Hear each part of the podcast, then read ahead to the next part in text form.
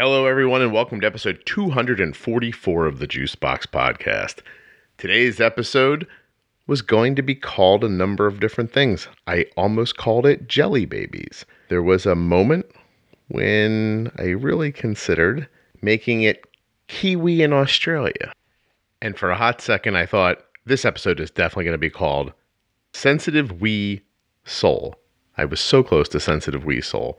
When I decided to name it instead, Bushwhacking with Justin. I greatly look forward to all of you complaining to me later that the titles have nothing to do with the episodes. This episode of the Juicebox Podcast is sponsored by Dexcom, Dancing for Diabetes, and Omnipod. Please go to dexcom.com forward slash juicebox or dancing, the number four, diabetes.com to find out more. There's, of course, also links in your show notes right there in your podcast player and at juiceboxpodcast.com.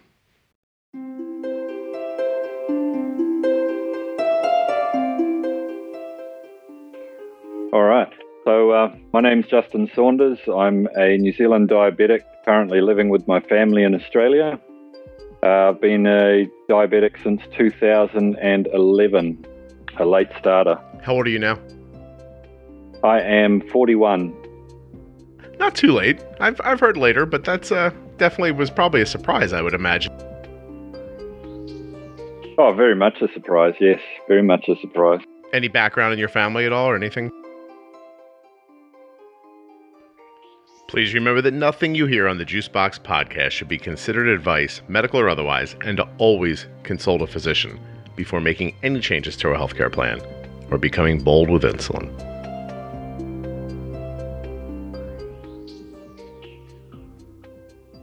I think I've got a couple of family members that are diabetics, but it's never been, you know, it's always we think they were, but we don't really know what type of diabetes they had. And um, my mum's got a couple of autoimmune conditions as well. So, That's very common.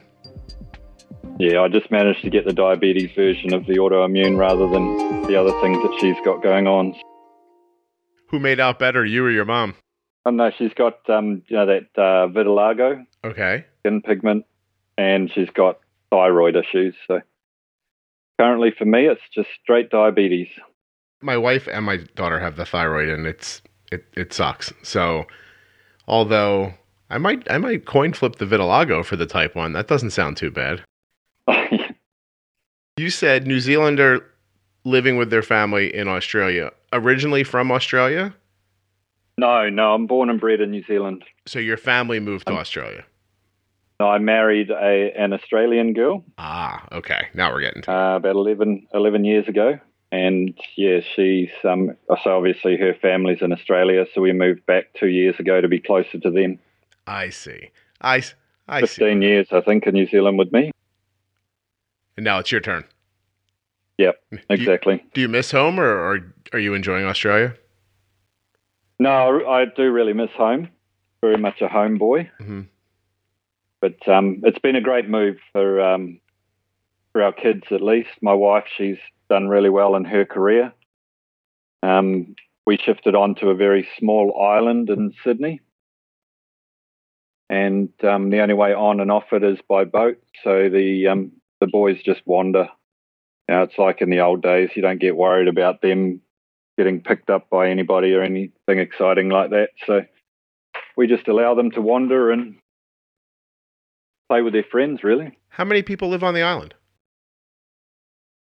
Good question. And the question lots of people ask, and I don't actually know the answer, but it's it, it'd be less than a thousand. I was going to say, is it thousands, tens of thousands? It's less than a thousand people. Yeah. So even Yeah. if someone did snatch your children, it would probably only take you about seven hours to figure out who had them. Yeah, pretty much. that really sounds like that sounds like a wonderful throwback. It, it, it really must feel like it's 1950, I guess, when you do something like that. yeah, yeah, it's really good. I mean, the only way the kids can get off is if they jump on the ferry or jump on someone else's boat. Mhm. And one would like to think our boys are are smart enough to, um, you know, not do that with strangers, but remains to be seen, I suppose. How old are they? Uh, they're uh, one turns five on Thursday, and then we've got a seven and a ten year old. That's really cool. Yeah. Well, listen, you'll find out how smart they are pretty soon. Yeah. Well, they haven't let us down so far. That's the name of your children's book. You haven't let us down so far. right. Good one. I'll make a note of that. Yeah, yeah. I mean, if you're ever writing it, I'll, I'll take a small credit. It's fine. Um, so okay, so you moved. It sounds like you moved back. You know, your wife gave you some time in New Zealand. You came back to Australia. She's got business prospects there. Uh, you were diagnosed probably about four years into your marriage. So, can you tell me what that was like a little bit? Like, what was it like to to? I guess tell me your story. I guess how did you figure out you had type one, and and and walk me through that a little bit. Well, I I was I was quite lucky, um, in that I was working as a um, what we call in New Zealand an intensive care paramedic. Mm-hmm. Um, and I went out, or the wife and I went out to hang out with some friends, made a really sweet dessert, um, ate that. The next morning, got up at four o'clock or whatever it was to go to work, felt off, and so jumped into the back of the ambulance and just took a blood sugar. Um, it came back at 7.5. I'm not too sure what that is in American speak, but uh, it's you know it's it's it's at the higher end of normal. Mm-hmm. And after eight hours of not having had anything sweet, it was that's a bit bizarre. So of course, I ended up going to the doctor a couple of days later. He did all the tests, came back and said, "There's a high chance you are." So he sent me to an endocrinologist who did the um, antibody blood test and a couple other things, and came back and said, "Yeah, you're you're type one diabetic." obviously in the honeymoon period. And um, he predicted within five years I'd be full blown diabetic. And I don't think I'm quite there yet. So interesting because I just pulled up the conversion chart and 7.5 is 135 it, it they definitely say if you have a fasting blood sugar i've always heard over 130 or i guess in your situation about over one about over 7 that that was type 1 um, but so how? So you you feel like you're still honeymooning now, even this many years later? Yeah, to an extent, it is. I think things are slowly now catching up with me. But um, like depending on if I have a very high carb meal, I don't know what what it would be, but um, I would probably take between seven and may, maybe ten units. But ten units would be very generous for me. Okay if I went kind of more salad and meat, low carb, then I'd only be looking at like two or three units. Um, so I feel that's probably a little bit on the lower side of what a full blown diabetic would take. Yeah. And it's only really been in the last, I don't know, two or three months maybe, maybe a little bit longer that I've actually upped my Lantus and I'm now currently sitting on six units of Lantus at night before I go to bed. And that's what that was going to be my next question. How do you manage? So you're you're injecting. Yep. Okay. Yeah, I am. And do you have a glucose monitor? I do. Yep. Which which do you have? You don't. I I, I think I looked on your um, Instagram. Is that the Libre? I use use the. Well, I used to use the Libre quite a bit, but I haven't used it since Christmas. Oh, sorry, no, scratch that. I've used one sensor since Christmas, but they, the last two or three I've had have actually become quite um, inaccurate. Okay. And they were kind of maybe one and a half to two millimole difference um, between a finger stick and what the Libre was saying. Mm-hmm. Um, yeah. And I had the um, the MiaoMiao or however it's pronounced, but that died on me. So I've just gone naturals, I suppose you could call it, and Dex- for a little while. Dexcom's not available in Australia, is it?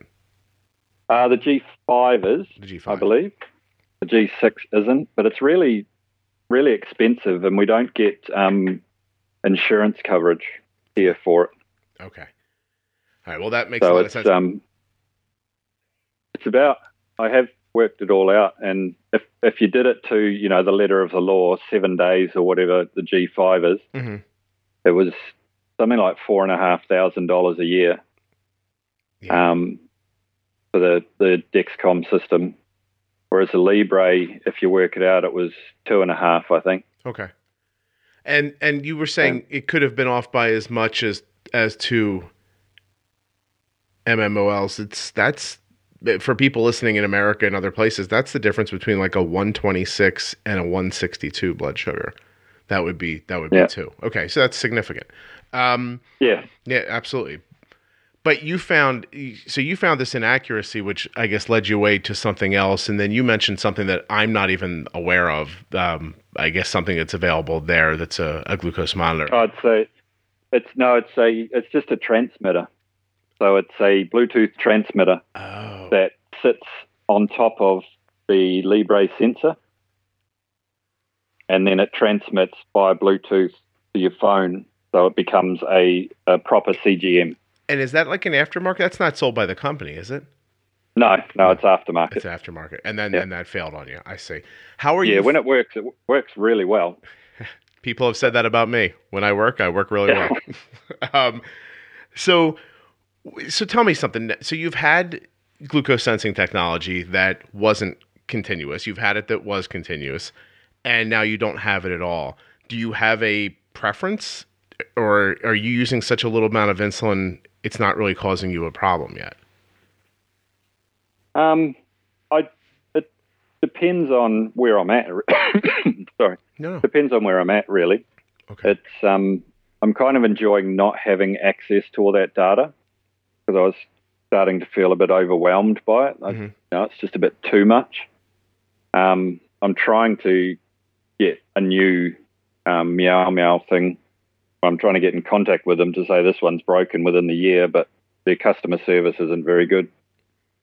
Um, so if I get get a new one of those, I probably would use it. Put the sensor back on again, but you know, the, Libre sensor here in Australia is ninety two dollars fifty for two weeks, so it's it's also quite expensive. Yeah, sure. No, I don't think people appreciate that. Well, I mean, I guess you do. I don't. I have insurance, right? So I know my stuff's covered. It doesn't cost us a bunch of money, and I don't spend a lot of time thinking, what would I pay for this if it was cash? But even like you said, even a hundred dollars for every two weeks is it's excessive. It's a, it's it's it's an extra cost that you you very well may not have. Now, if your wife worked a little harder because you did work, you did move home for her job, so if she Oh, right. if she would just break her butt a little more for you. I mean, no, I'm just joking. Um, so, so when you reached out to me initially, you sort of alluded to not maybe taking as good of care of yourself as you maybe wished you did at some point. Was that prior to diabetes or something that did you mean specifically with diabetes after your diagnosis? No, it's more specific to diabetes. I say a word, you repeat it in your mind so that you don't forget. Dancing, the number four, diabetes.com. I should go to dancingfordiabetes.com. After that, I'll check out their Instagram page and maybe even see what they're doing on Facebook. Dancingfordiabetes.com. That's dancing, number four, diabetes.com. So when you reached out to me, you sort of alluded to not maybe taking as good of care of yourself as you maybe wished you did at some point. I don't know how, how your daughter goes, but with me, I kind of fluctuate depending on what's going on in my life. I can, you know, be low carb, using very little insulin, insulin, doing exercise, and then a couple of months down the track, something happens, and I'm eating high carb, using very little insulin, and you know, sitting around home watching TV. and your blood your blood sugar Uh, rises and and and so it depend and it's interesting too because I eat very in specifically as well. Like I'll go on a kick with something and have it for weeks and then I look up and I realize I haven't eaten it in 6 months. And you know, and Yeah. back and forth. And you're really talking about like from going to extremes, you know, taking like really kind of quality care of yourself to all of a sudden being like, "Hey, a cupcake. What if I had 3 of those?" Yeah. Okay. and and and so that's um so you don't have any trouble when you're doing it and, and by doing it i mean like when you're being more careful with your with your intake you don't have trouble with it but then all of a sudden you do Yeah, I just, you know, life just gets in the way, and you'll sit down and have a bag of chips. You know? no no i completely no i completely understand it we were we were grocery shopping this evening and i am so i had to have a blood test done and it it showed some numbers and the doctor said to me hey it's possible you might be allergic to these couple things uh, but i'd like to find out by having you avoid them for six weeks and then retake the blood test And I was like, okay. I said, "Uh, what do you mean allergic? And he's like, you have this tiny allergen to just two things wheat and corn. Well, Justin, wheat and corn is pretty much in everything. So he basically he basically said you have a tiny allergy to food, and and I was like, uh, uh, okay, well, I, you know, I want to know if that's true or not, and you know, this kind of fast for six weeks will tell me. And we were at the grocery store today walking around, and I just was getting hungrier and hungrier for things I didn't even want. I, there was something I looked at, I don't even know if I liked, and I thought, oh, I would eat that right now." And and Yep. And I don't have the kind of. It's funny. I'm doing the fast, so obviously I have all the willpower in the world. I'm three weeks into it, and I'm I'm I'm fine. I haven't had bread. I haven't had, you know, anything with corn in it. You know, which is extensive. A potato chip, which God love you, who would want a potato chip? And you know, and like and all this stuff. So I don't have any trouble with the with it. But the minute the six weeks are over, I'm fairly certain I'm going to eat a loaf of bread by myself. If these blood tests don't show me that I shouldn't be. And I do wonder that about myself. Like, how can I be like in one space and then go to another one? It sounds like a, a very similar thing happens to you. I'm sure it happens to a lot of people because it's ease, right? Like, it's Yeah. so much, you know, so much stuff I looked at tonight. It was the idea that I wouldn't have to cook it, prepare it. It was just there. It was like in a bag or in a container. And I thought, look how easy that is. I could just do that right now. And, and, you know, this other It's it, thing sucks. it's comfort food as well. You know, I, I grew up in New Zealand. In New Zealand, it's fish and chips. Mhm. You know, that's what you had on a Friday night. That's what you had on the weekend. And now, hot chips just, I find it very hard to resist hot chips when they're sitting there. I know I shouldn't eat them because they destroy my blood sugars and they normally arrive before I even think of pre bolusing anything. So they're there. So you eat them and then you suffer for the next three hours because your blood sugars are too high or And you feel terrible. you know, you're bloated because you've just eaten a whole lot of carbs. I wonder how much of that, as you're saying it, I, is being diagnosed as an adult. Like having, I mean, you had Mm. 33 years, right, where you didn't think twice about anything like that. So Yep. I want, I wonder if it is that. Like I, you know, don't get me wrong, Arden doesn't. You know, every time Arden goes to eat, she's not like, "Hey, Dad, I'm thinking of eating something, so we should probably pre-bolus now, 20 minutes ahead of time." Like, you know, we all kind of keep track of that. You know, her, I, my wife, we all kind of pay attention to it. Um, and so everybody's helping out. But we've always thought this way. I mean, so as long as I can remember, we've thought this way. But you, you, you lived the whole life not thinking like that. Yeah, well, when I was when I was first diagnosed, I did spend some time kind of thinking that being diagnosed as an adult is probably harder to adjust to than being diagnosed as a child. Um, but my thought process has changed over the years because, yes, no, I've developed I developed thirty odd years worth of eating habits and exercise habits and all the other habits, good and bad. But then when you're diagnosed as a child, you've then got to grow up and you you know, you get to teenage years, the hormones kick in and your friends kick in and you've got all that pressure as well. So my thought process has now developed to I don't think there is a good time to get diabetes. I was going to say, there's never a good time to get type 1 diabetes. I don't think any time is better than the other. right. I think it's just all Positives Yeah. and negatives to each kind of like age range. There is. Yeah, There is. You know, I, I actually I've interviewed somebody that was diagnosed in their 60s once, and they kind of spoke about you know you've been through so much of your life already. Like eating was almost a little boring at some points. It was kind of easy just to make sure what they ate because they weren't thrilled to be eating all the time to begin with. And I actually have to tell you, as I approach 50, I'm starting to think about food like that. Like it's hard to get excited anymore. You know, you said fish and chips, which sounded amazing when you said it, but at the same time, at what point do you think you have it and you just go, you know what, that was the last time. I have had this one too many times. And it makes me think of my my buddy's grandmother who lived into her 90s and we went and visited her. This is 20 years ago. She's been dead for, you know, a quarter of a century. But we went to visit her one day at her place and she is in her 90s sucking down cigarettes with one hand and eating pound cake with the other hand. Yep. And she said she drank tea, smoked cigarettes, and ate pound cake. She didn't consume anything else. And we walked out of there, and I said to my friend, I was like, well, she'll be dead in three weeks. He goes, he's been eating like that for 10 years. I was like, oh, okay. And no kidding, man. She went on for a good long time still. Cigarettes and pound cake. So Yeah. yeah, she just didn't have a taste for anything else at that point in her life. And and I do wonder if maybe that doesn't help. And then, you know, you'll hear people make the argument, well, if you're diagnosed sooner, you don't really know any better, so there's nothing to miss. And if you're an adult, then you should know better and maybe you have a little more control over yourself. There's it's all BS. It, it, it really is. Yeah. In the end, having to say to yourself, I'm going to eat in a half an hour. It's just not fun. Like like there's nothing fun about No. it. I mean there's there's No, nothing there nothing good about that. At the same time, as you're talking, what I hear is you know if you pre-bolused, this would change things for you. Yep. Yeah. Can you? It would. Can you talk a little bit about what it's about that whether or not it's a conscious decision, unconscious decision, but how that process goes? You know, put me put me in your shoes an hour before dinner tonight. Where are you at? Like mentally, I I mean. Are you thinking about Um, diabetes or where what are you doing? Gen- generally not. Generally, dinner gets served up, or you know, I've finished making it, and then I go, "Oh, that's right. I probably should take some insulin." Um, diabetes, especially at the moment, isn't something that's right at the front of my mind.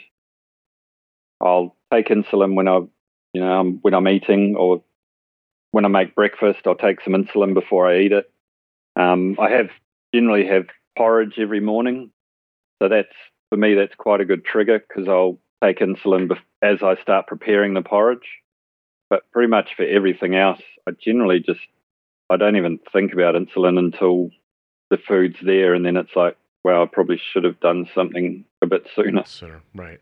And and do you know what the like what the sticking point is for you? Like why why you don't make that leap? Because you also discussed feeling like hell after your blood sugar's high and and and that whole thing. So I, I mean, listen, I'm not judging you at all. I, I I have you know looked at a pizza and thought I should only have one slice of that, and then four slices later thought huh, I've let myself down pretty heartily here. so, uh, and so, but I'm, I'm maybe digging for myself as much for, as for anybody else. And I just didn't know if you had a, if you had like a theory about why that happens or why you don't make an adjustment to it. And, and what do you think it would take for you to kind of mindfully make that adjustment? just a mindset for me, I think. Um, I think part of my problem is that I caught the diabetes so early, or what I think was so early, Mhm. that I've been on the honeymoon. I haven't had to take a huge amount of insulin until recently. So I'm still in that mindset that I'm on my, I'm still in the honeymoon, that I don't need to really concentrate on working this thing out. Yeah. Um, I think I've probably also got some got a left bit of a, a hangover from getting very grumpy at a public uh, diabetes specialist in New Zealand that kind of destroyed me right at the start of my diabetes career, and it's very been very hard to actually adjust and really start caring about diabetes. What did that person do and, and how did it, how did it affect you? Has it happened yet? Is it summertime and you're being active or outside in the heat and your blood sugar's sort of all over the place and you're blind to what's happening and you thought, oh man, that guy on the podcast, he was right. I should get a Dexcom. Have you had that moment? Well, luckily for you, no time is a bad time to start your life with Dexcom. If you're the parent or the guardian, or the caregiver or the loved one of a person with type 1 diabetes, with the Dexcom share and follow features, you can see their blood sugars remotely. That's with iPhone and Android. I- know that's exciting, and that's probably enough for you. You're probably like, Scott, I don't need to hear anymore. I'm, I'm gone. I'm doing it. Stop talking now. Nope. I have to keep talking. Direction and speed. Which way is it moving? How fast is it going there? There's a huge difference between an 85 blood sugar that is stable and an 85 blood sugar that's falling at like five points per minute. Do you want to know, you know, am I 85 and I'm going to stay here, or am I 85 and I'm going to be 75 in like 10 minutes? I need to know that. Did this food just miss me a little bit? Right? Like, did I bolus and then I'm just going to go up a little, or is my blood sugar shooting up? I need to know. That's how I make good decisions. Those decisions begin with Dexcom. Dexcom.com forward slash juicebox, with links in your show notes or juiceboxpodcast.com. You could be living a completely different life with your diabetes very soon, and it all starts with this decision.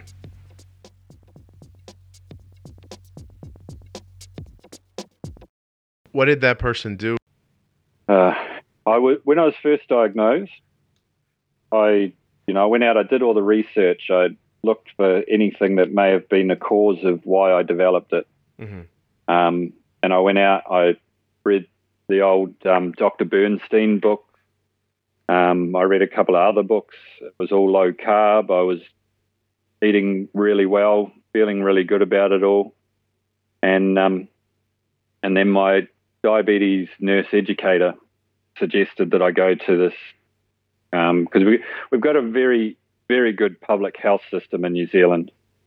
Um, we do have private, and it's we do have a little bit of private health insurance, but it's not nowhere near the extent that America has. Okay.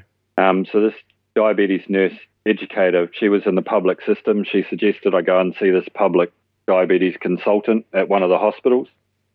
Um, and so I did. And the first time I went to see him, um, he ba- basically told me that I didn't need to take insulin and I shouldn't be taking insulin. Um, and that he wanted me, my um, HbA1c wasn't essentially wasn't high enough for him because I had an HbA1c of 37, I think, when I first went to see him, and he wanted it up at 48 by the t- the last day, the last time I saw him, Okay. and um, so he pretty much treated me like the status quo. I think you know people in the public health system are, are more used to seeing the status quo, the the people who really don't aren't necessarily interested. You know, they they see the I don't want to insult or offend anyone, but they especially where this guy was situated, it was the lower socio-economic area of where we were living. Mm-hmm. So you know, see, they see the worst of the worst, and they see so many people that they kind of develop this one size fits all mentality, which it shouldn't be, Right. but it, that's how it is. and so and he, I, he basically looked at you and said, "Look, your A1C is not high enough for us to be treating you with insulin. So go back to Yeah. your life. When this gets worse, then we'll tackle it." I, that's pretty much, I think, what he was getting at. Yeah, Did you buy into that? he or- was.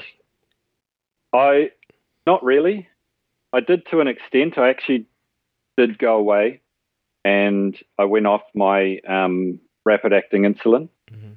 for a short time until I went and saw him next. Um, and my HbA1c obviously had come up. And I was still taking Lantus. I was still on the basal insulin. Okay. And the next time I saw him, he said, Yeah, your HbA1c, I think it was, I don't know, 40 something, 45 or 44 or something. He said, I want it up at 48. So how about you go off your Lantus? I was like, No, there's no way I'm going off my Lantus. And, um, oh, sorry. No, you're fine. Sorry, I just got a phone call. Um, and yeah, I said, no, there's no way I'm going off my Lantus. And he then threatened me with loss of license and everything because he believed that I was probably having hypo unawareness and having lots of lows when I didn't know. And obviously, I was driving ambulances and things. And rightly, he was concerned that I might have a low while driving and causing an accident. I mean, that's a genuine concern. Okay. Um, but he threatened to take away my livelihood by reporting me to the licensing authority in New Zealand. I see. Um, so that pretty much destroyed me then and there. Um, I'm a sensitive wee soul, I think. So I went out and had a big, massive amount of ice cream. that sounds like a good idea. Listen, I might have done the Yeah. same thing. So, Yeah, destroyed destroyed my blood sugars some more. hmm And yeah, and then I the last I only saw him I think three times. Yeah. And the last time I saw him, I went back and we had a short discussion, and I just said, look, the only reason I came today was to tell you I won't be back to see you again because um, you blackmailed me last time I was here. Yeah. And he didn't believe that he had, but you know, is So- what it is. So while you're talking and I'm listening, I also pulled up a chart so that people can kind of understand what you were saying about your A1C. So tell me again, you went and saw him the first time, and where was your A1C at? I think it was well, it was it was below forty anyway. Below 40. sure. So between so for so for, for people in America and, and other parts of the of the world, between a five and a six. Yeah. So so you had a yeah you had just probably on the verge of a you know creeping up A1C, and where did he tell you Yeah. he wanted it at? Uh, he wanted it at least at forty eight. which is six and a half. Yeah. And well beyond diabetic.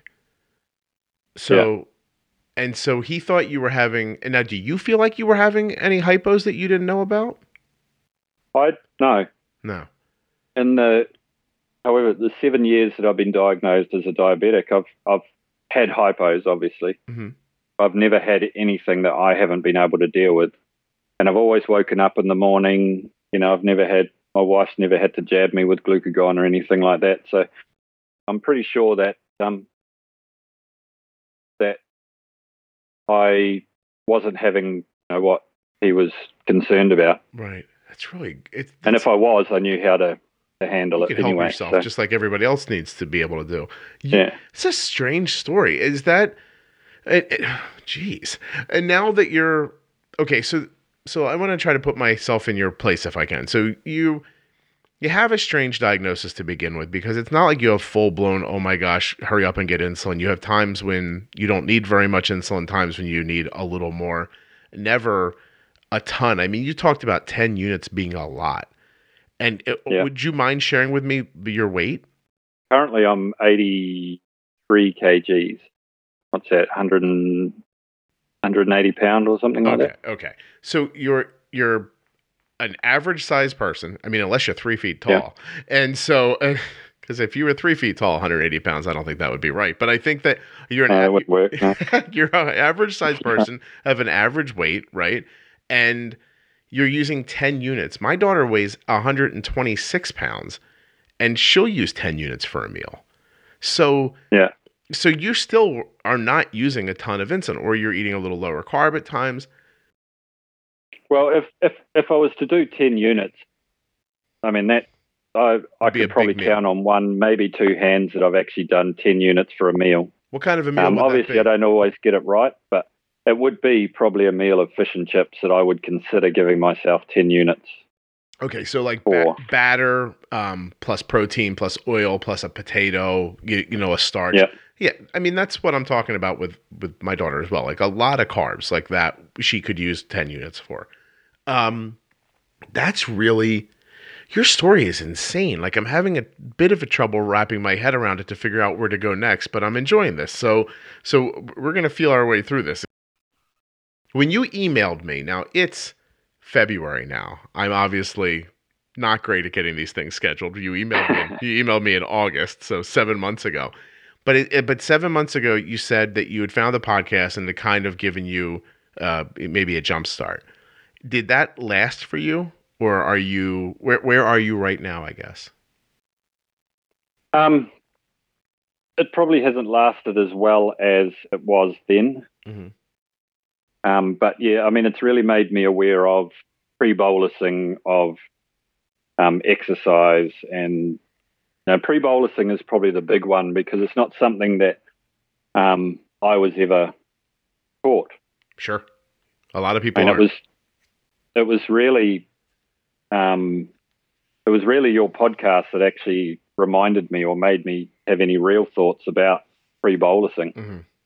I think I'd heard stuff about it previously, but it was really listening to your podcast and what everyone else says and the way that you deal with your daughter's diabetes that that really kind of made me think about it and has made me keep thinking about it. I'm not very good at it, but um, but I do, you know, I do think about it when I'm eating or when I'm preparing meals. So let me ask you this: So when you when you think about it like and you're actually accomplishing it when you when you don't just think about it but you do it. You put your insulin in before you eat. Are you avoiding your spikes altogether? Are you having them smaller or what were you able to accomplish? Um it kind of fluctuated. It was a bit of everything really. Depended on what i ate um like as i said most mornings i'll have porridge but it'll be porridge with a bit of like blueberries mm-hmm. with yogurt with some mixed seeds and stuff on top. So it's reasonably carby meal. Right. And some days I can give myself for that. I can give myself pre bolus if I inject before I even start preparing it. So it takes about I don't know 15 minutes for it to be ready to eat. Right. If I pre bolus, I can sometimes get away with about five units of insulin. Mm-hmm and it will keep the spike down. Sometimes it even doesn't really spike much at all. Okay. But then some days I can prepare the exact same meal. I can take the insulin at pretty much the exact same time, and my blood sugars will just spike up. It jumps. And when you had but, a when you had, good. I'm sorry. When I when I say spike, I mean when I say spike, it's you know it might get up to ten or eleven, which is I don't know what that is in the conversion, but 190, um, 195, 200, like in that space. Yeah. If, if I'm unlucky, it might get up that high. And that's um, not so that's not a crazy spike, by the way, for a meal like that. Is that now? Would that would that number persist for hours, or would you hit it and come back again? Um, depends on whether I'm wearing a sensor or not if I'm not wearing a sensor, then I generally forget to test half an hour after I eat. I'm not a very disciplined diabetic. Um, but um, if I'm wearing a sensor and I see it going up, then I, I definitely will hit it okay. as soon as I can. It's generally after after an hour. Um, I'll give myself another one or two units and see what happens. Um, but yeah, if I'm not wearing a sensor, I'm you don't very think to test again. Okay, so so here's so here's an interesting question because you're going to meld two things that you said together now.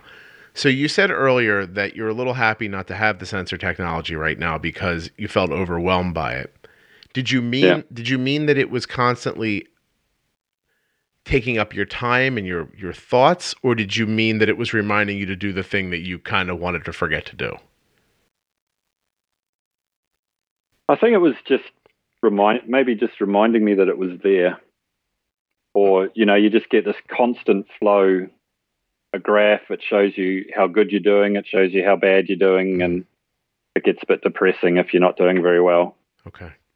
With the ups and downs and and it's just yeah data overload. I do a lot of data work my actual job and i think throwing that in on top at times just might get a little bit too much for me. It's just it's just it's too much.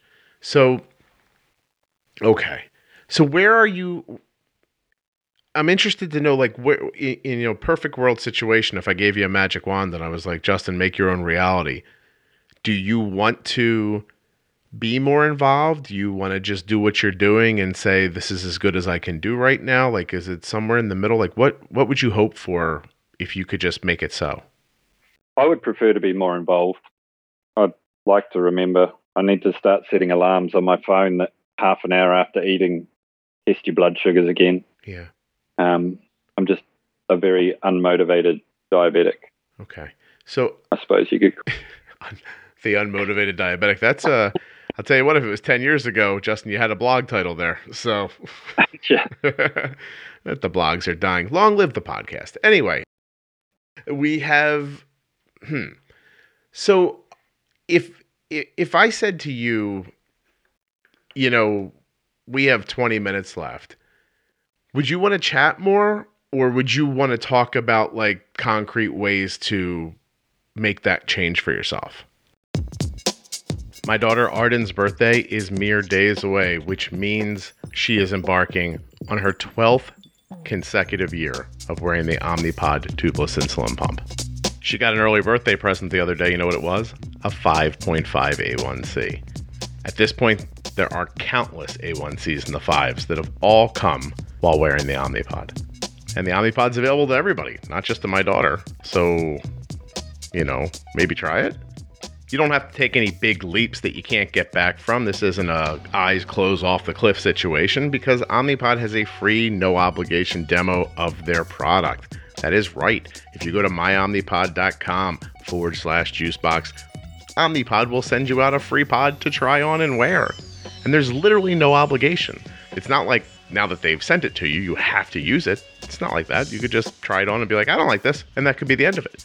But what if you tried it on and that moment led to 12 consecutive years of happiness for you the way it has for Arden? That's got to be worth a try, right? I mean, it's free and there's no obligation. And guess what? Omnipod has updated their personal diabetes manager, the little controller that you carry to run the pod. Dash is available now. So you can decide between the OG PDM or the new Omnipod Dash. It's up to you. You get to choose. Understand what that means. You try out the free no obligation demo, you decide to move forward with Omnipod, and you get to say to them, look, you know what? I think I'm going to take the Dash PDM, not the older one, or I'm going to take the older one. I like it better than the Dash, or whatever. I have options. Isn't everything choice? myomnipod.com forward slash juicebox with the links in your show notes or juiceboxpodcast.com dash over right now and check it out. If I was you, I'd likely be you. But Yeah. but right, but I know that. But if I was in your situation, I would likely treat it the way you do. Yeah. But because I'm put in the in the situation of taking care of a loved one, I don't feel like I have the luxury to be laxed because it's not me. You know what I mean? Like, like I can I, I can treat myself poorly. I can't I couldn't treat Arden poorly. Uh, and and it, it really is it's just truth. I think it's a very human thing. I think I you see it all the time with people. I'm telling you, I we just put up a podcast today. Episode 209 went up with a, a woman named Leah. She's had type 1 diabetes forever and never wanted a pump. Then the minute her son was diagnosed, she thought that kid needs a pump. Yeah. And and and and, and boom, put a pump on him and then got herself and then got herself one. But for years prior to that, just never thought she really needed it. She said she did, and it was all aesthetic. She told me she's like it didn't seem sexy to her to have a pump on, and so she just didn't want to do it. The minute it was about figuring it out for her son, boom, we all have insulin pumps, and so I don't know how a person, let alone you, puts onus on something that's not in the moment real yet. Because I mean, it'd be easy for me to tell you, you have three great kids, you want to be alive and see them for as long as you can. Like that's an obvious thing, right? Right? And you don't not think that. Everybody understands that. I'm, you know, we all feel the same way. We've got families we want to be around for, whether we have diabetes or not. We're trying to stay alive as long as we can. We're trying to be as healthy as we can for as long as we can. And so um my assumption is you love those kids. You've already had that thought. And I've done the same thing, you know, in prior years with my weight. I thought I'd like to be a little thinner because I want to be around for my kids, right? And then I don't know what happens. Bread with butter is really good. You, you, you know, like, like that. That's sort of an idea. If I mean, if I'm gonna have a steak, why don't I put some bread with it? You know, if I have a steak and bread, I Yeah, might as well throw some shrimp on the side. And, and you know, before you know it, you're having a what I'm assuming is a 1500 car- calorie meal with a ton of carbs in it. Um, and and you're kind of Yeah, don't don't get me don't get me wrong. I mean, I'm not abusing myself. That's for sure. No, no, no. I and. I eat re- I eat reasonably healthy. Mhm. You know, I I look after myself. I mean, my last HbA1c that I had was 5.7, so it's you know it's back in that range now. and that's amazing and and that goes to what you're saying where you think that you are very slowly like is there there's no world where you don't have type 1 right that it's some sort of a like an alternative diagnosis that they're not getting right you have you had the um the protein test and the blood test that, to tell you for certain you have type 1 diabetes Yeah, I've I've had I've had the antibodies test, good which test for you know, and it, and they're there. Um, so yeah, the, the endocrinologist I had in New Zealand was really good, and he ran me through all the tests, and he said, "Yep, definitely there." I haven't had a C peptide to see what um, how much insulin I am still producing, Mhm. if any. But um, other than that, I think I've had everything that I needed. So yeah, as far as I know, I'm diabetic. You just have a tough pancreas that isn't giving up. That's all. Yeah. Well, yeah, yeah, and I I think that is, comes down to the endocrinologist that I had, the first one Mhm. that I had, because like my my GP, he did. I went and saw him first, and he did the glucose fasting test and the tolerance test and a couple of other things, and came back and said, "Yes, you're diabetic." And then he sent me to this endocrinologist, and the endocrinologist checked me out, did all the blood tests and stuff, and I think my um, I can't, I think my first HbA1c was somewhere in the high 40s. So what's that, the sevens or something? Yeah. Which is not And um, right. yeah, it's it's nowhere near excessive. Right. I know. Um, I mean, it, when I was in the ambulance service, they always told us between three and a half and seven is normal for a normal person. hmm so it's not excessive at all. But um, as soon as my HbA1c, I think it hit 52, um, whatever that is, and he was he then said, "Well, let's let's put you on a little bit of insulin." Mhm. And I think a lot of doctors don't, or at least in the past, haven't gone down that road. They've just kind of gone, "Well, okay, let's adjust your diet, let's do this, let's do that," and insulin was the last thing that they did. Right. And there, I, I believe that there's a lot of research out there that says that get on the insulin faster and it will help preserve whatever beta cells you've got and it will either slow their destruction or stop the destruction of whatever you've got left. And I think that's where I've come out on top because that I went on rapid acting insulin and Lantus and stuff really early on in the piece. Yeah, you are in such a you're in such a weird it's a precipice really like because you said i'm again i'm on this chart so a 50 a1c is right around 6.8 and even you know what i'm seeing online is telling me that at 50 it's a suggestion of diabetes if you're symptomatic. If you're not symptomatic of diabetes two tests on separate occasions are needed. Like you're right in that odd space. It just where it's not it's not quite all can i ask you which side you like do you hope it stays like this longer or do you hope it just it just goes so it's more predictable?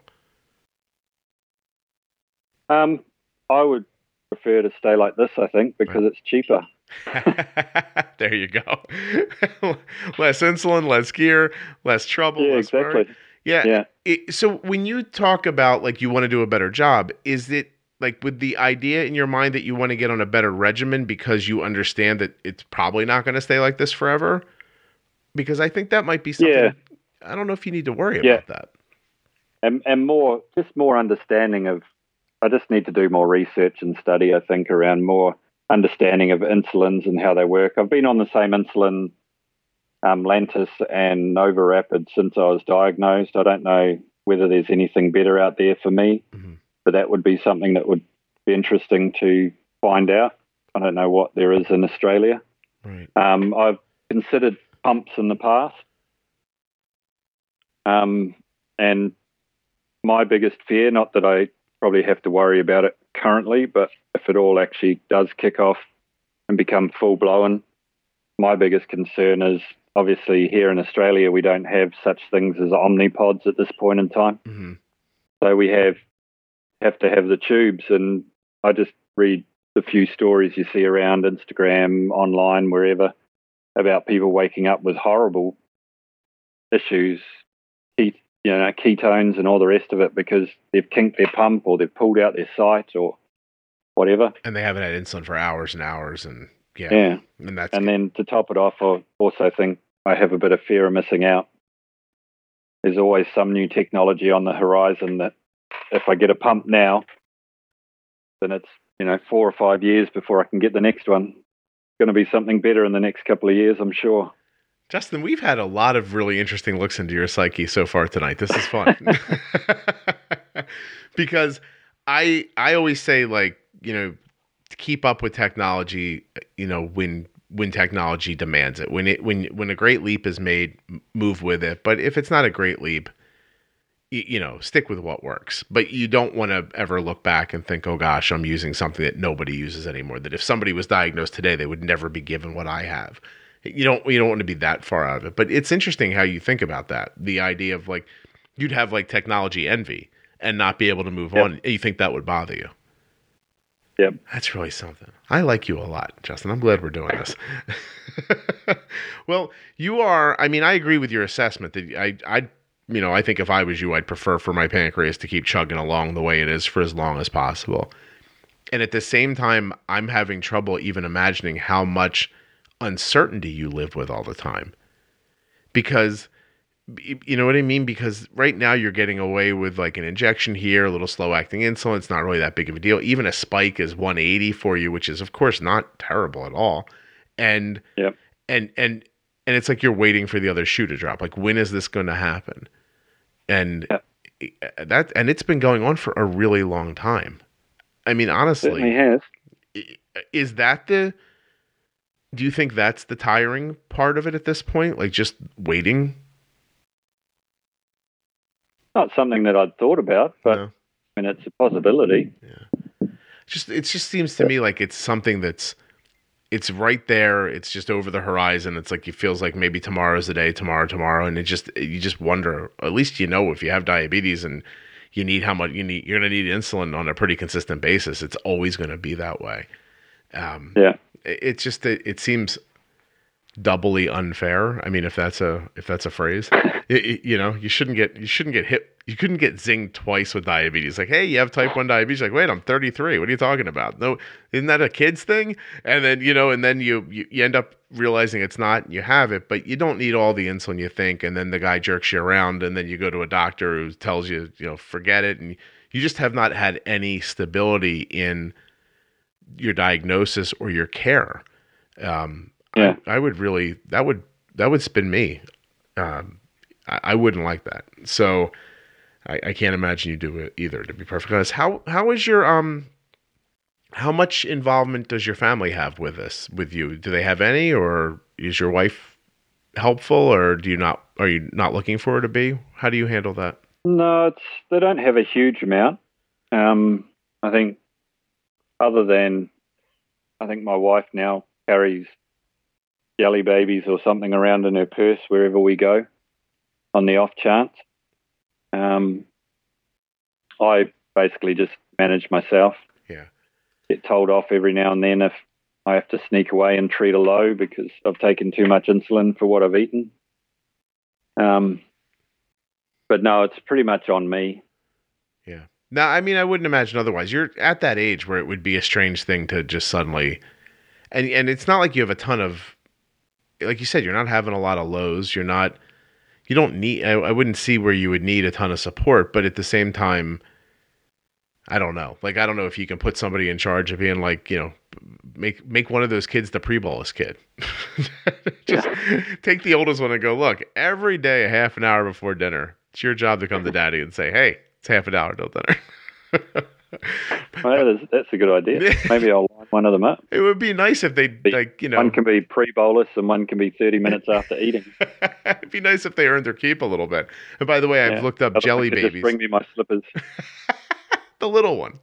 I mean, you don't want to put you don't want to put too much on the little one right away. I just looked up jelly babies because I didn't know what they are, and they seem Oh, like okay. gummy bears covered in powdered Yep. sugar without the granular sugar on top of it. Uh, well, they're basically just gummy bears.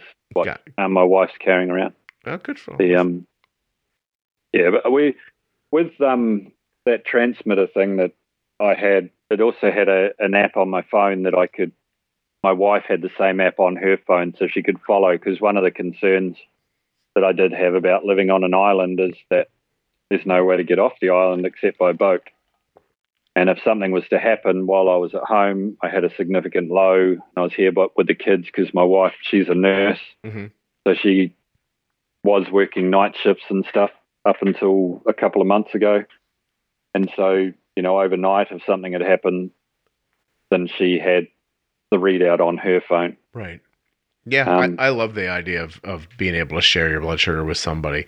Um, you know, I was thinking, and I, I, I meant to say it earlier and I didn't. The Dexcom G5, you're right, has a sensor life of seven days, but it can be restarted when it ends. Yeah, yeah, And- okay. And so you maybe could, but the problem is, is it's it's sort of catch as catch can after that. You don't know if you're going to get, you know, two more days or another week. And some people are like, I get three weeks, but I, I never got that much with my daughter. I don't think. I think we got into two restarts a couple of times. And I was just, I was just thinking that, that maybe, I don't know, maybe having that data, taking another shot at having that data might be valuable. But but I don't know. Like, I mean, everyone's different. I've I've definitely heard people say exactly like you. Like, I can't, I couldn't look at it. It was too much. Um, yeah, I've I tried the G5. I think I had two sensors when I was back in New Zealand because after the um, got to think of the polite term for him, but after the public consultant had his go at me, I went back to the my private endocrinologist, mm-hmm. And he said, "Well, the first thing we're going to do before we even look at doing anything with your license is that we're actually going to see what your sugars are doing. So um, he hooked me up with the public diabetes service and they gave me a G5 sensor. Okay. To use for a week. And then I managed to convince them that they just give me another one for another week. And so, I mean, that, that was really good, apart from I kind of thought having to do finger sticks to calibrate it was counterproductive. Kind of, yeah, yeah, kind of strange, considering it was supposed to read my blood sugars, but you know. Uh, yeah, I hear you. It's and the new one is. I have to admit, it is nice. It's you know not having to do the finger sticks is is definitely a bonus. I mean, any involvement. And back to your original point, I guess any involvement that you can take away with diabetes to me is is great. You know, the less I have to think about it during the day, the better. But but I will say this, and I know you've probably heard this if you if, you know if you've been listening. I think that once you kind of get to a rhythm with the pre-bolusing and the following up, I actually think that that at least for me it has been and for my daughter less actual time involvement every day than the opposite. Like like I know yeah. it's it's tough to remember to do something, but at least those moments are a split second or you know a couple of minutes to do this thing to stop hours of something else from happening. And i've always tried to like think of it that way because i, I hear you. I, I mean i'm not i wish everybody knew me better. I'm i'm not the i'm not the poster boy for like uh you know, you know for for planning ahead you know um and so it doesn't come naturally to me to think about it either. Um and and I get better at it as I go, but I've also found ways around it. And because of having sensor technology and being able to see Arden's Dexcom, if I miss a pre bolus, then I do something I call over bolusing. So if it was something, yeah. you know, if it was something that was going to take five units, excuse me, but I couldn't get get it in in time, well, then I would just bolus the five units for the food, plus insulin for the for the rise that I know was going to come, plus the number and having to get back down again. And and if you kind of like, you know, over bolus, I've heard people call it a super bolus. If you do that, you can crush the spike before it comes, and it doesn't cause a low later. Um, yeah, that's the kind of stuff that you can. I think it's difficult to learn without the without seeing the sensor. Um, yeah, you, you know, or or wanting to test incredibly frequently afterwards which nobody wants to do either. I mean, in the end, huh. obviously, Justin, you're an adult. You'll do whatever you want to do, but there there is I do genuinely believe that you know uh, in I guess in the simplest way of saying it an ounce of prevention, right? Like just a, a little bit up front stops a lot from happening later. And and yep. you might not find that. I, I don't know, but I am interested to find out how how you go with this. I hope we keep in touch. Yeah, yeah, for sure. Yeah, I would. I would really like to. Now, I have one question to ask you. You have yes. a you have an Instagram account. I do have an Instagram account. It's not a very popular one, but it's there on Instagram. but but you yeah. do. But but I can't tell if it's funny. You don't put your face on frequently. No. But at one no, point, there, there was a silhouette of a rather handsome man, and then there was joking that this person was in great shape. And I'm like, is this actually Justin or is it a picture of someone else and they're joking about it? Are you willing to tell me? I can't remember the photo. Probably was me. and it was probably a very sarcastic, uh, it's a very sarcastic thing. But uh, I just think it's fantastic that you have an Instagram account where I can't 100% tell if it's you or not. I think that that indicates well done, in, in my opinion. so I don't know if the kids think about it that way, but I thought it was spectacular. So let me find. And you've hurt yourself recently, haven't you? I did. y- Yep. A- A- ACL. Did you have a surgery? Yeah, I, I, I ruptured my ACL at the start of December and had the surgery three weeks, four, nearly four weeks ago now, I think. That's terrible. It, it, it painful. I'm assuming. Um, it is at times. Kind of fluctuates. It feels really good, and then it'll get a bit hurt a bit more. And night time's really the the problem I find. I can get a good four hours sleep and then wake up, and the leg will be a bit achy, and it just keeps me awake. Yeah. It's that, and that's it's that intense ache. You know, it's not it's not really sore, but it's a it's that ache that's just really irritating. Mm-hmm. I said to my wife this morning that I had to go down and try and sleep on the couch because it's quite hot here in Sydney at the moment. So we had the fan going overnight, and just the noise of the fan, I wanted to throw it out the window because my knee was just irritating me so much. Yeah. How is it on your blood sugars? The the surgery and and the pain and and all that. Is it? Does it affect you greatly? Um, I I think the pain might affect me a little bit because my blood sugars seem to be when I get up in the morning they seem to be increasing a little bit even without actually eating. Yeah, it's pretty common, I think. But um, it's actually I've been a little bit unwell for the last couple of weeks as well. So my um, my blood sugars have actually been probably quite stable. I think the last couple of weeks.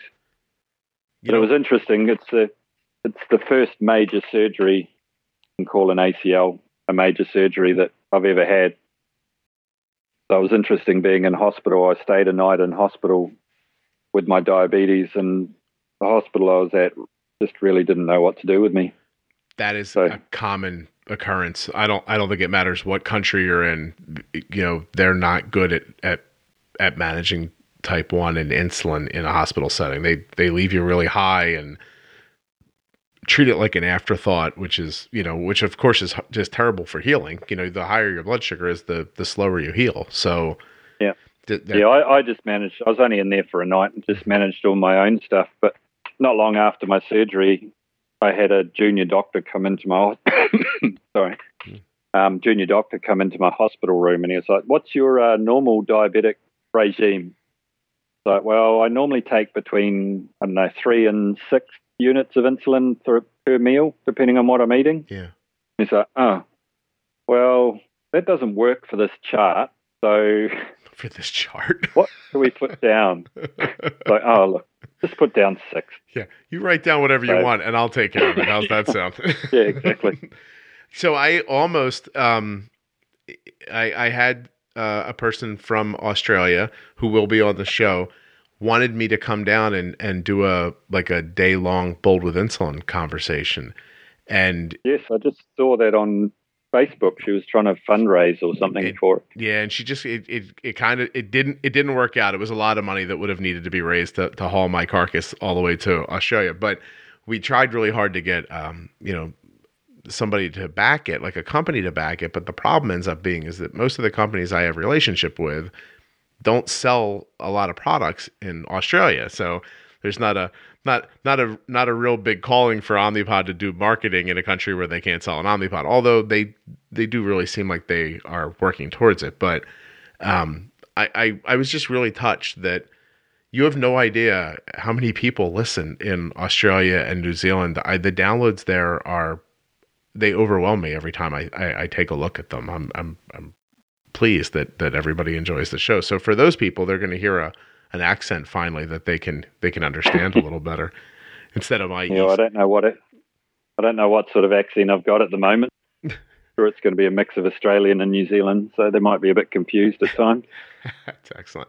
Can you tell me? uh, We're up on an hour, and I, I am going to let you go, but I wanted to, um, I, I want to say something very American to you for a second. What's the greatest difference between Australia and New Zealand, like living from place to place?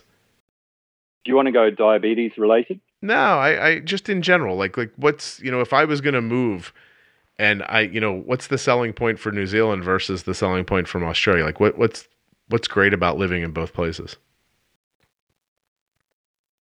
Um, Australia's, if you like the warmth, it's well, where I am in Sydney, New South Wales, it's it's a very warm, sunny place. You know that I think the days of sun probably outweigh the days of rain, mm-hmm. so it's quite nice from that point of view. Um, for me, I think I'll always be a New Zealander, and it's New Zealand. It's just an amazing country. Everybody's just so much more relaxed. Um, we have.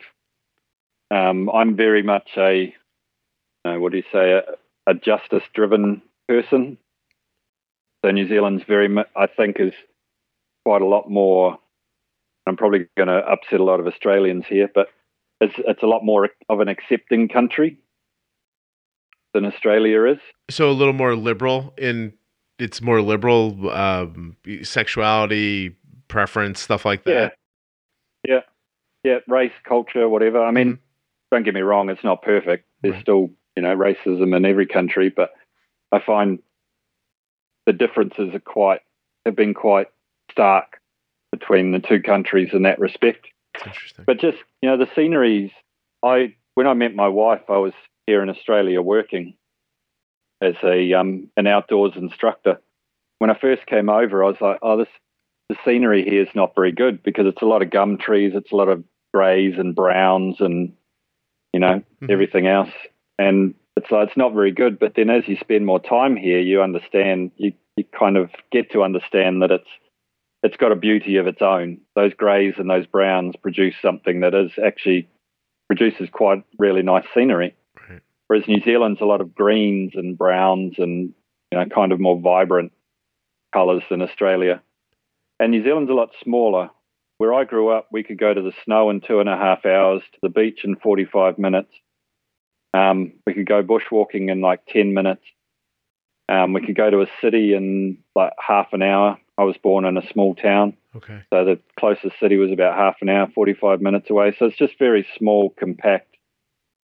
Um, and yeah, I don't know. I, I I just love it to you be honest. Yeah, no, it it sounds. I mean, both places are are places I'd love to see, but you describe uh, a love for New Zealand that that's hard to ignore. Plus, you just named the podcast episode uh, because this one will definitely be called Bushwalking with Justin.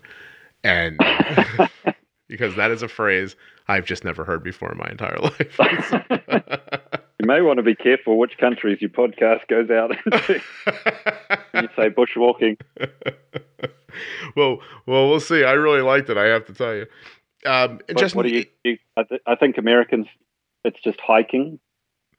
I could what, throw the other can throw the other one out there that you may have heard if you've talked to any New Zealanders or had anything to do with New Zealand, and that's tramping. Yeah, that definitely sounds like finding a loose woman to me. yeah. Um, uh, same as bushwalking and hiking, but Gotcha. I don't know where it came from. No kidding. Uh, and so you said you've been sick recently. Is it like a, uh, and you've coughed a number of times, which I'll edit out so most people won't hear, but is it a chest cold or have you just uh, had an illness of? It's been hanging on. Uh, uh, it's just a of illness. I had a week of nausea, and then I've had a week and a bit of this dry cough mm-hmm. and fevers and stuff. So that sucks. Is what it is. Yeah, no, I, I hear that. I'm and and what right now it's winter here, so you're you're in summer now. You said. Um, yep. When does when and what month do you turn towards? Like, do you get a fall or do you go right into winter months, or how does how does the transition happen? Um, here in Australia, there's probably not too much of an autumn or a fall. Mm-hmm. It just kind of gets colder. You know, like like winter here in Sydney, um, it's not significant. You might get the odd day where you get into single digits. Okay. Or at least last winter there wasn't much in the way of single digit temperatures. It was actually quite a warm winter. Um, obviously, other parts of Australia, as you go further south, they have the ski fields and stuff that get a bit colder okay. up in the mountains and things. But um, I think here in Sydney, there's probably not a huge transition between summer and winter. Yeah, there's less. In New Zealand, less, you noticed it a bit more. There's less and less here. I'm on the East Coast, and there. I mean, as I don't want to sound like an old person, but when I when I was growing up, I I felt there was a real delineation between winter, spring, summer, fall. Like you could feel the transitions. And yeah. in this week alone, and that you know the temperatures might mean little to you, but it's going to snow here uh, in the next day or so. So it's going to be below 32 degrees zero for you. And and three days later, it's supposed to be 65 degrees outside. So Oh, really? I just don't, you know, it, it's all over the place. So I was ju- I was really interested in that. What month does winter come for you? Like when do you think of winter Um, starting? Probably May, maybe Okay. So just as, somewhere around there. just as our spring is kind of is rolling along. Yeah. So, well, that's incredibly interesting. I I'm thrilled that you were able to do this, and I appreciate you reaching out. Um, I, Ah, I no, I'm glad we could do it now. Yeah, no, and yeah. So for people who are listening uh, and don't know, Justin and I kind of banged into each other at a lucky time where he was uh, uh, available and I was, um, because we had it planned for 1 a.m. his time, which uh, would not have been fun for him. So this is this is much better. I'm I'm, I'm really glad this worked out like this. Um, Yep. Justin- Oh my. yeah, you more than me. I was just going to be up a little early in the morning, which wasn't really bad at all. Justin, thank you for coming on the show and being so open and honest. Thank you to Omnipod, Dexcom, and Dancing for Diabetes for supporting with your advertising. Thank you guys for considering the advertisers to support the podcast. It's the circle of life. Learn more at juiceboxpodcast.com or in the links in your show notes about all of the advertisers. And guys, we are so close to the 1 million download celebration beginning. It's coming. One last thing. It was my birthday last week. And I put up a post on social media basically saying, It's my birthday. Get me something for my birthday. Here's what you can get me. Share the podcast with somebody else. I wrote a short post and I talked about some of the feedback that I had gotten just that morning. And, you know, I just said, look, look at all the positive feedback coming back from the podcast. So, you know, if you think you know somebody who would be helped by it or entertained by it or would find it useful, share it with them. That would be a great birthday present for me if you shared the podcast. So not only do people do that all the time, and I really appreciate it, but something incredibly unexpected happened. In that post, there were hundreds of replies from people who listen who've been impacted by the show. So if you took the time to share your experience with the podcast with me in one of those social media posts, either on Instagram or Facebook, please know that at some point on my birthday, I either got really teary eyed or in one situation cried at a traffic light because of something you guys wrote. And it was much more of a birthday present than I deserved or or expected. I just wanted you guys to share the podcast with other people. I just wanted you to go to other people and say, hey, this is how the Juicebox podcast has helped me. I didn't think you were going to tell me how it's helped you. And I wasn't ready for that, to be honest. It was very impactful. Thank you very much. There'll be a defining diabetes episode on Friday again. And uh, I think by next week, we should be ready to talk about the millionth episode celebration and giveaway. Thank you guys again so much for listening. I'll see you next week.